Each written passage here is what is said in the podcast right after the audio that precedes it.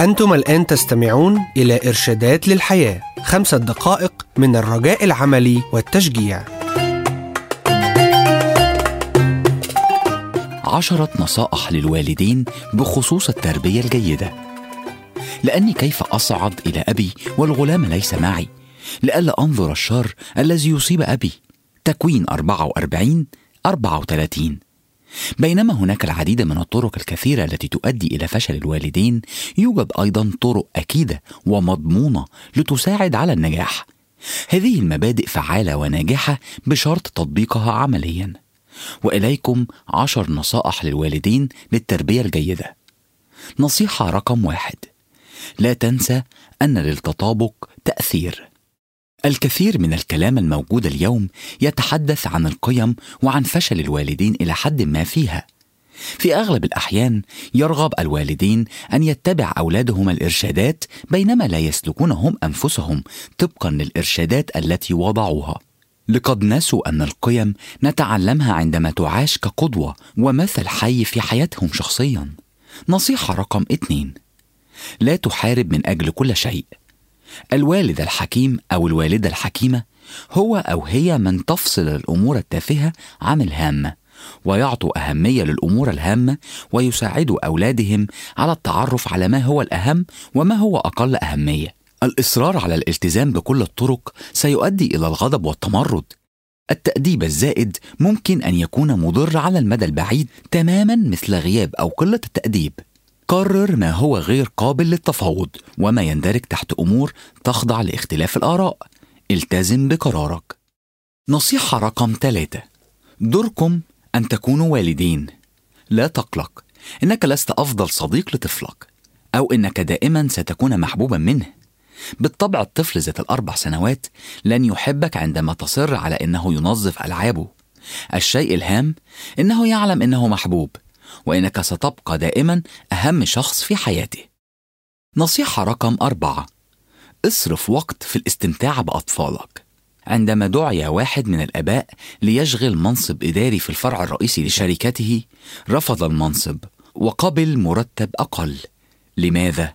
لأنه أدرك أن ترقيته للمنصب الإداري سوف تضطره لصرف ساعات أطول في المرور المزدحم مما لن يتيح له مشاهدة ابنه وهو يلعب الكرة مع فريق مدرسته. العديد من الوالدين ينجحون في حياتهم الوظيفية فقط ليكتشفوا في النهاية إنهم غرباء عن أولادهم. نصيحة رقم خمسة حافظ على التواصل ادخل لرأس طفلك وليس للأدراج أو لخزانته لا تكون مسرعا في السمع والتفكير ولطرح الأسئلة الوالدين الحكماء هم من يقبلون واقع أن أولادهم لا يتواصلون طبقا للجدول كما يفعل الكبار لكنهم يفتحون قلوبهم بشرط أنك قد تفتح آذانك اولا وإنك سوف تستمع لهم بدون أي رقابة على ما يقولون. في سعي جاد منك لتساعدهم على فهم سبب ما تشعر به. نصيحة رقم ستة تلمز ولا توجه. الأغلبية من الوالدين مشغولون بالمظهر الخارجي لسلوك أولادهم بدون مساعدتهم في تكوين منظومة معتقدات بقناعات عميقة لسبب تمسكهم بهذه المعتقدات. اظهر لهم القيم التي تؤمن بها من خلال سلوكك. نصيحة رقم سبعة: تذكر أن دور الوالدين في التربية لوقت محدود.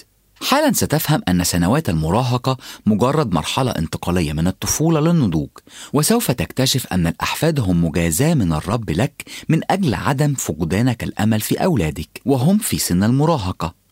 نصيحة رقم 8 علم أولادك أن كل اختيار سيكون له نتائج وهذا يعني أن تساعدهم في فهم العلاقة بين السبب والنتيجة. وأن ما نعمله لا يمكن إلغاؤه بالدموع أو الندم. نصيحة رقم تسعة: ساعدهم في رؤية ما بعد اللحظة. المراهق لم يحيا بمقدار سنوات عمرك، وقد تدرك أن المشكلة التي تسبب له أو لها الضغط اليوم ربما من الأصدقاء ليست مشكلة عويصة أو خطيرة، لكنها تبدو إنها نهاية العالم له أو لها. إنهم يحتاجون لتشجيعك أن المشكلة ستذهب وأنك موجود لتقديم المساعدة. نصيحة رقم عشرة: صلي أكثر وقلل من الوعظ. كل تعاليمك ومحاضراتك التي تقدمها بقصد طيب سوف تحقق أقل بكثير من تحويطهم بسور من الصلاة حول الصغار. وهذا هو أعظم أسلحتك. الله هو أب أيضا وهو قد وعد. أنا هو الرب إلهك. الممسك بيمينك والقائل لك لا تخف أنا أعينك. سفر اشعياء إصحاح 41 والعدد 11 استمعتم إلى إرشادات للحياة للحصول على معلومات أكثر اتصل بالمحطة التي تستمع إليها.